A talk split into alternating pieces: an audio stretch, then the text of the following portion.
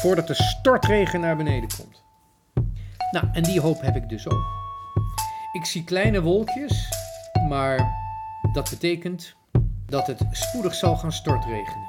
Ik weet niet of ik het mee zal maken, maar het gaat zeker gebeuren.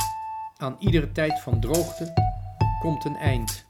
Omdat Christus, ik mag het al zeggen, ook zitten we nog midden in de vaste tijd, omdat Christus verrezen is. In deze podcast gaat Pater Elias op zoek naar wat echt is. Hij gaat de uitdaging aan om een zo helder mogelijk beeld te vormen van hoe de wereld in elkaar steekt. Dit is de Pater Podcast. Ik vraag me wel eens af of er eerder tijden zijn geweest dat je je afvroeg: waarom ben ik eigenlijk nog katholiek? Of nog erger, waarom ben ik eigenlijk nog priester? We leven in hele vreemde tijden. En juist op die momenten dat je je afvraagt: waar ga ik heen?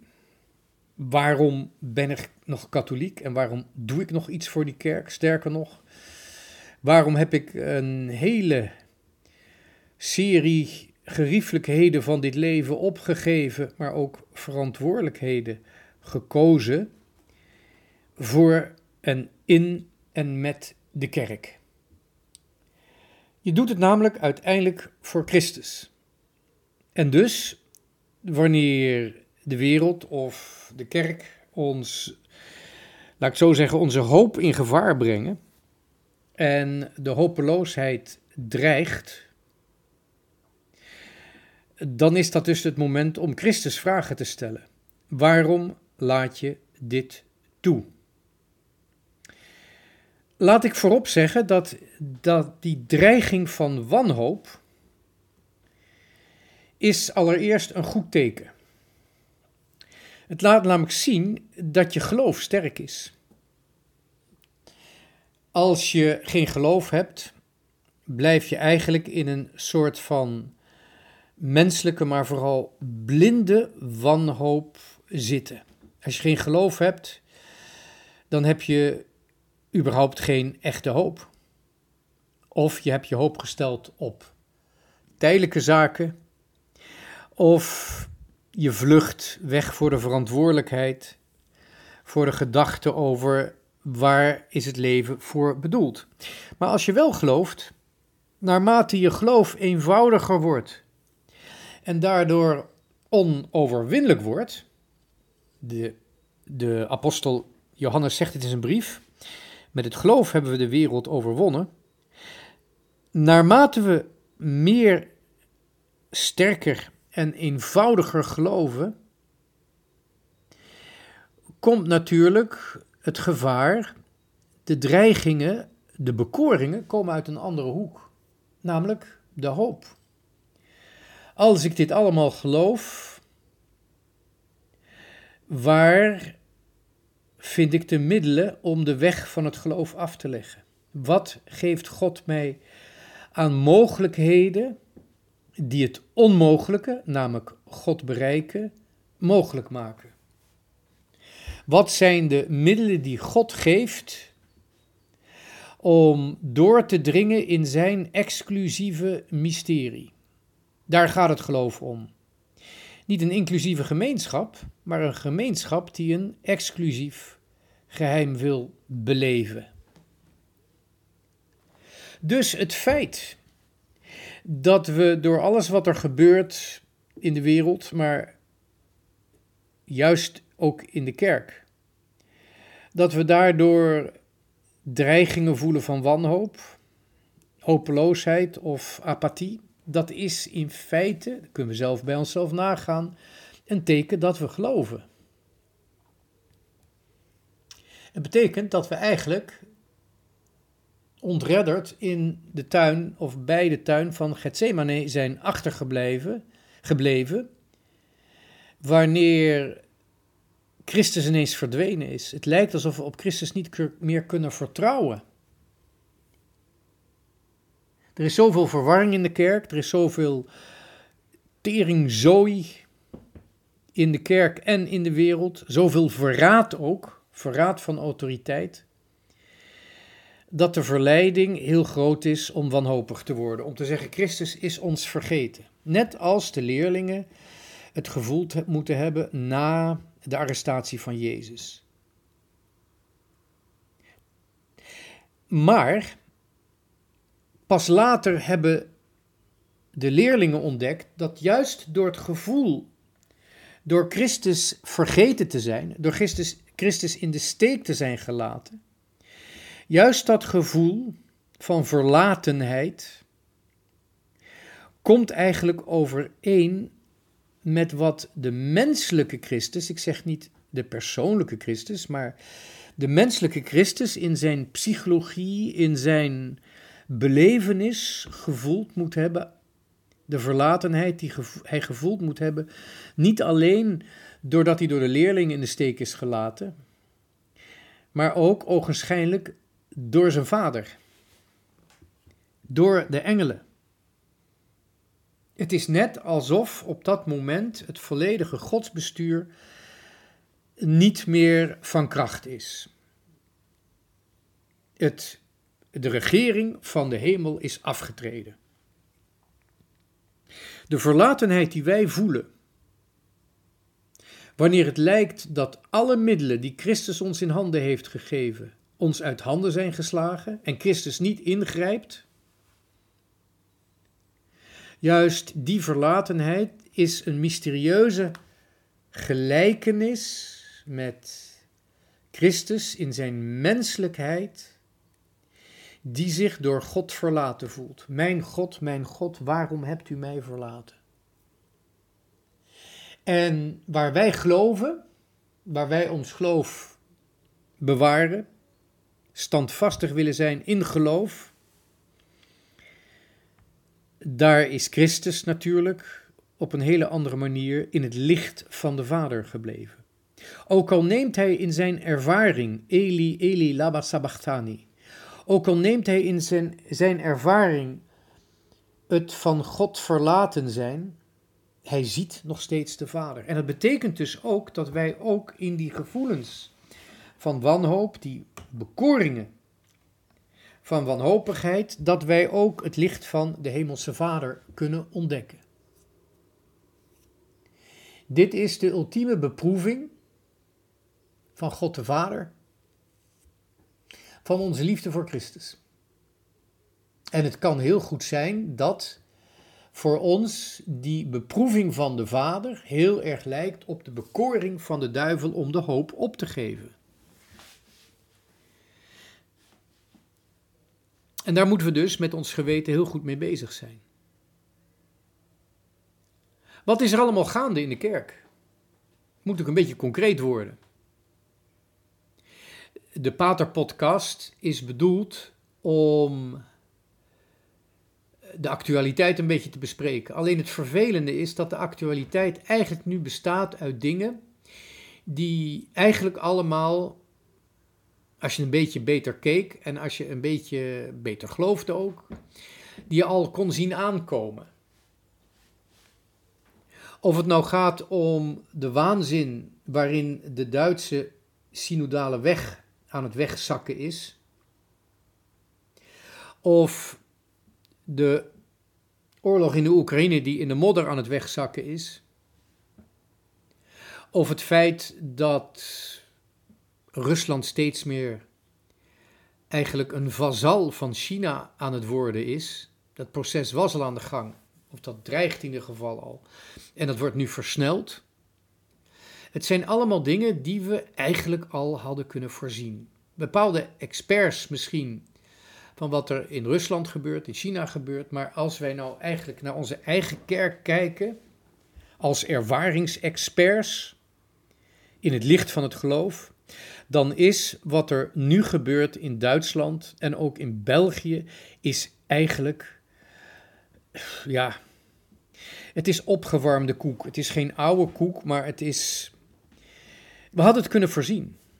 Bij gebrek aan autoriteit, bij gebrek aan waarheid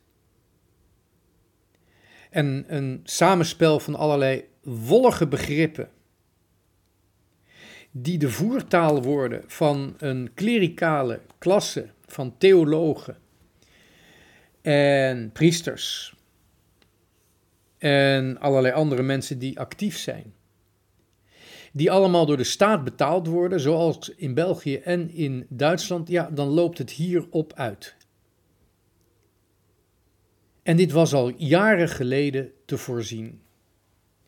God zij dank zijn wij Nederlanders net iets radicaler en zoals dat heet direct. En dus bij ons is het al lang gebeurd, in de zestiger jaren nog zelfs. Het pastoraal concilie van Noordwijkerhout. Wat jammer dat het Nederlandstalig was, anders had de hele wereld om zoveel onnozele pretentie kunnen lachen. En als het niet Nederlands, maar Duitsstalig was geweest, of zo wil Engelstalig, dan hadden de Duitsers nu ook in hun synodale proces een aha-erlebnis kunnen hebben. Want dat hebben wij Nederlands, in Nederland wanneer we de Duitse synodale weg zien. Het is allemaal platgetreden paden en het was allemaal voorspelbaar. Je kiest de wereld of je kiest Christus. En ik kan me niet aan de, aan, aan de indruk onttrekken dat in het Tweede Vaticaans Concilie door een groep theologen zo erg is nagedacht over wat de kerk is, dat er te weinig nagedacht is over wie Christus is. En dat er zoveel is nagedacht over hoe contact te leggen met de wereld, dat men vergeten is om wat er in die wereld gaande is. Een van de meest pijnlijke punten van het Tweede Vaticaans Concilie blijft de diplomatieke knieval, die in feite diplomatiek verraad was, om de Russische orthodoxe kerk uit te nodigen en bovendien de voorwaarden in te willigen, namelijk dat er niet over het communisme zou worden gesproken. Vanuit de Russen bekeken is dat heel normaal. Sinds 1943 het patriarchaat in Moskou was hersteld, was de Russische kerk uh, als het ware een etalage geworden, een sympathieke etalage van de Russische geheime dienst. Achter die etalage was geen winkel, maar waren gevangenissen, gevangenenkampen en massagraven, waarin ook duizenden katholieken lagen. De knieval voor het patriarchaat van Moskou bij het Tweede Vaticaans Concilie is een catastrofe geweest.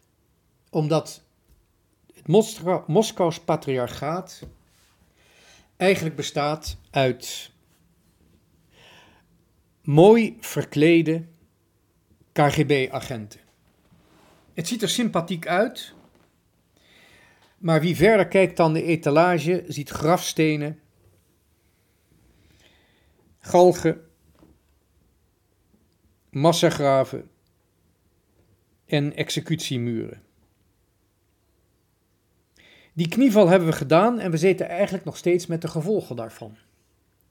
Want wie carrière wil maken in de Moskouse kerk, die wordt gehoorzaam aan de geheime dienst. En als het een beetje mee zit, mag hij dan ook naar het buitenland, naar allerlei congressen en ecumenische bijeenkomsten.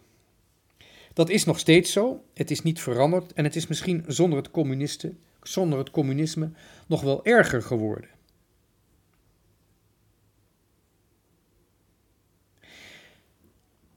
Alles wat dat betreft is hopeloos voorspelbaar. Wat niet zozeer onvoorspelbaar was, maar eigenlijk onmogelijk werd geacht, is dat er vanuit het magisterium van de kerk en eigenlijk ook, het is rot om het te zeggen, maar uit de kring rond het pauschap, dat er helemaal niets wordt ondernomen om helderheid te geven of om de ontwikkelingen, bijvoorbeeld in Duitsland, een halt toe te roepen. Het is onmogelijk eigenlijk, voor wie gelooft, dat de stoel van Petrus niet meer op vier poten staat, of lijkt te staan. We moeten vertrouwen op Gods voorzienigheid, maar het blijft onverteerbaar dat vanuit het Vaticaan eigenlijk alleen maar twee slachtige opmerkingen worden gemaakt over de Duitse synodale weg, die al lang, die al lang heel duidelijk een afgrond ingaat. Het einde van de Duitse synodale weg is een afgrond en er is sprake van een, van een ja, bijna verraderlijke nalatigheid om daarbij in te grijpen. Nu weet ook niemand meer hoe het verder kan.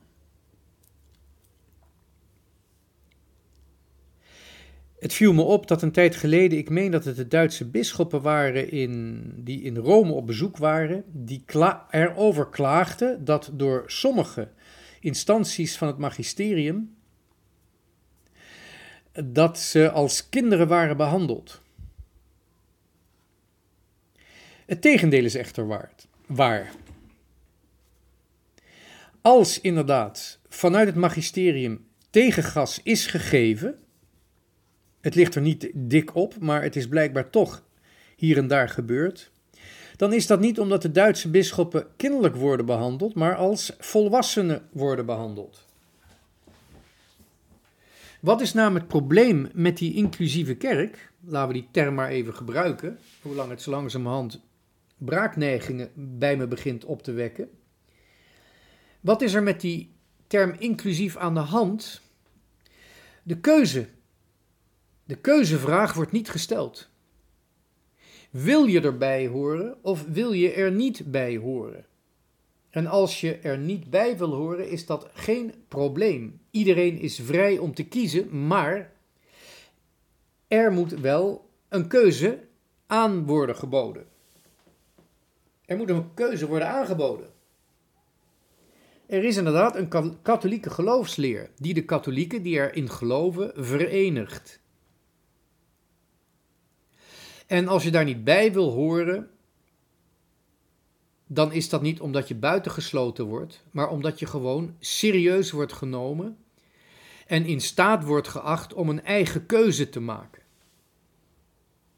En als de bisschoppen naar Rome gaan en erop worden gewijde, uh, gewezen, in dit geval de Duitse bisschoppen, erop worden gewezen dat wat zij verkondigen niet overeenkomt met het katholieke geloof, dan is dat doodgewoon omdat ze als volwassen mensen capabel om keuze te maken worden behandeld. En dat zij ook worden geacht om de gelovigen die zij moeten dienen als volwassenen, volwassenen te beschouwen die keuzes kunnen maken. Niet zij werden als kinderen behandeld, maar zij reageerden als kinderen. De meerderheid van de Duitse bisschoppen gedragen zich als een totaal infantiel collectief. Misschien met de hand op de portemonnee, die goed gespekt wordt door de Duitse belastingbetaler, hebben ze, ik zou niet eens willen zeggen een geloof uitgevonden, want wat ze uitvinden, en daar zijn ze geloof ik erg blij mee. Onnozel blij en onnozel blijmoedig. Wat ze aan het uitvinden zijn, is helemaal niet nieuw. Het bestaat overal ter wereld. En nergens, eh, of, of geen enkel ander woord, is in de westerse wereld zo in de mode als inclusief. En ze beseffen niet dat inclusief altijd betekent dat in het begin iedereen erbij mag horen. En uiteindelijk moet iedereen erbij horen. We zien dat in alle landen waar Vladimir Vladimirovich vandaag de dag nog goede relaties mee heeft. Of het nou Iran is of Noord-Korea. Of misschien ook voor ons, voor de trots van alternatief rechts in Nederland, Thierry Baudet. Die letterlijk heeft gezegd dat Poetin een held is en dat hij hoopt dat hij de oorlog zal winnen. Gelukkig, er zijn er ook nog lachwekkende dingen in de politiek. In dat collectieve, infantiele Duitse episcopaat zie je een fenomeen dat mij hoop geeft. Als ik die hoop niet had, zou ik al lang zijn opgehouden met deze podcast. We zeggen in Nederland: hoogmoed komt voor de val. En inderdaad, hoogmoed is een oorsprong van eigenlijk alle menselijke nederlagen. Maar wat interessant is te zien, wat er vlak voor de val komt. Onder welke vorm verschijnt de hoogmoed voordat ze ten val komt? Ook hier zie je het weer, de ijdelheid. Hoogmoed komt voor de val, ijdelheid komt vlak voor de val. Of eigenlijk is die ijdelheid die val zelf. Een collectieve, zo wil, infantiele, onnozele blijmoedigheid. De Duitse kerk is keihard op weg om zichzelf totaal irrelevant te maken. Op te gaan in, in de stroom. Een waterval die naar de afgrond leidt. Het vervelende is dat doordat in Rome niet wordt ingegrepen, de kerkelijke autoriteit ook irrelevant aan het worden is. De Duitsers doen het door te vergaderen en de kerkelijke autoriteiten, als ze niet ingrijpen, doen het door nalatigheid. Maar de ijdelheid komt ten val en dat is een goed teken, want als de ijdelheid zo duidelijk zichtbaar is, is het ook duidelijk dat die val nabij is. Hoogmoed komt voor de val, ijdelheid komt vlak voor de val. Maar daar gaat niet mijn echte hoop naar uit. Mijn echte hoop gaat verder. De jongere generaties zitten in een ongelooflijke strijd verwikkeld. Een geestelijke strijd die zo sterk is dat er zelfs tieners, pubers, ervan overtuigd zijn of overtuigd worden dat ze niet in het goede lichaam zitten. En dat ze hun lichaam moeten verminken om hun eigen identiteit te kunnen maken. Vanuit een gevoel wat zij als pubers hebben. Nou denk ik dat de meeste luisteraars van Radio Maria de puberteit ruim voorbij zijn. Maar wij kunnen ons vast nog wel herinneren dat niets zo chaotisch is als gevoelens in de puberteit. Je verzet je steeds meer tegen je ouders. En je bent bijna de slaaf van wat je klasgenoten of je teamgenoten of überhaupt je nieuwe vrienden van je denken. En dus moet je langzamerhand je identiteit weten te vinden door eigen keuzes te maken, onafhankelijk, maar wel dankbaar tegenover je ouders. En ook jezelf afhankelijk te maken van mensen van wie je houdt, van wie je kiest, die je echt lief hebt, met wie je wederkerige vriendschappen hebt gesloten. Die chaos van gevoelens in de puberteit blijkt voor sommige artsen een goudmijn te zijn. Het kost namelijk geld om jezelf om te laten bouwen. Zeker als de wil om je om te bouwen, om jezelf te verminken, voortkomt uit gevoelens. De nieuwe generatie, daar zie ik nu al aan, dat die zelf het tij gaan keren. Ze worden door niemand geholpen, niet door de overheid en in de meeste gevallen, op hoge uitzonderingen na, ook niet meer door de kerkelijke autoriteiten. Ze zullen dus het zelf gaan veranderen. De nieuwe generatie leest niet meer, dus ze lezen ook niet al die documenten van het Vaticaans Concilie. En ze zullen die dus ook niet verkeerd of goed interpreteren.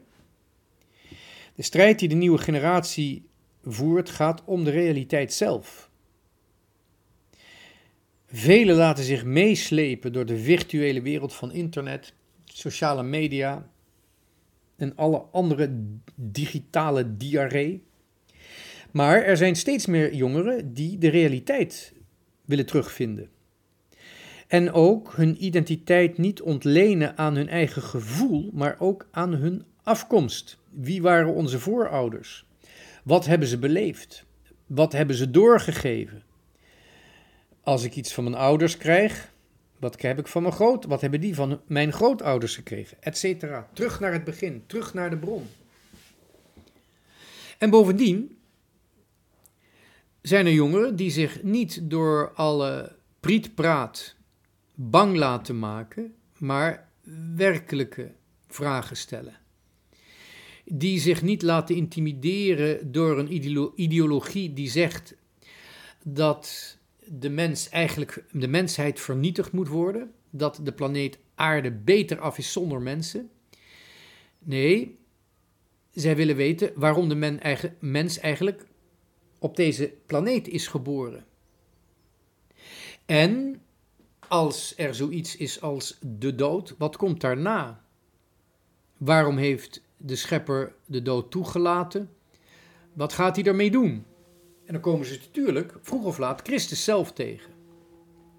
De nieuwe generatie die nu opkomt, en voor mij is dat nog onverwachter dan een zwak pauschap, want dat kan gebeuren. Vanuit het geloof was het eigenlijk een beetje onmogelijk. Maar het zal, het zal zijn reden wel hebben. Dat hangt van Christus af. Maar wat ik werkelijk eigenlijk al die jaren voor onmogelijk achtte, is dat er een nieuwe generatie opkomt die de realiteit kiest. Zowel qua kennis als qua doen. Ze willen doen wat echt is. Ze willen doen wat echt zinvol is. En die generatie is nu nog klein, maar ze zal ongetwijfeld sterker worden. En het wonderlijke is dat juist die generatie niet alleen de stilte opzoekt, maar ze ook vindt in de traditionele mis. Ik ben niet binair. Ik ga niet kiezen, want ik ben ook maar een eenvoudige priester en een eenvoudige broeder. Ik ga niet kiezen welke mis het beste is of welke mis de echte is. Wat ik zie, dat naarmate jongeren met een duidelijker en heldere keuze het geloof kiezen, dat ze op zijn minst de traditionele mis bewonderen, er graag bidden en misschien wel prefereren boven de mis van het Novus Ordo.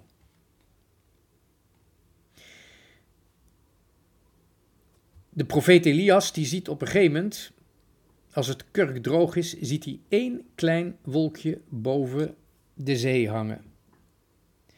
En dan roept hij naar de koning, naar koning Agab, snel op weg, voor het begint te plensen voordat de stortregen naar beneden komt. Nou, en die hoop heb ik dus ook. Ik zie kleine wolkjes, maar dat betekent dat het spoedig zal gaan stortregenen. Ik weet niet of ik het mee zal maken, maar het gaat zeker gebeuren. Aan iedere tijd van droogte komt een eind. Omdat Christus ik mag het al zeggen, ook zitten we nog midden in de vaste tijd, omdat Christus verrezen is. Het graf is leeg. En iedereen die het graf nog gezellig probeert te maken, die gaat vallen in de ijdelheid. Het graf gezellig maken is hetzelfde als van de ijdelheid je religie maken. Het graf is leeg, Christus is verrezen. Ik wens u een hele goede paastijd toe, nu al, mag al.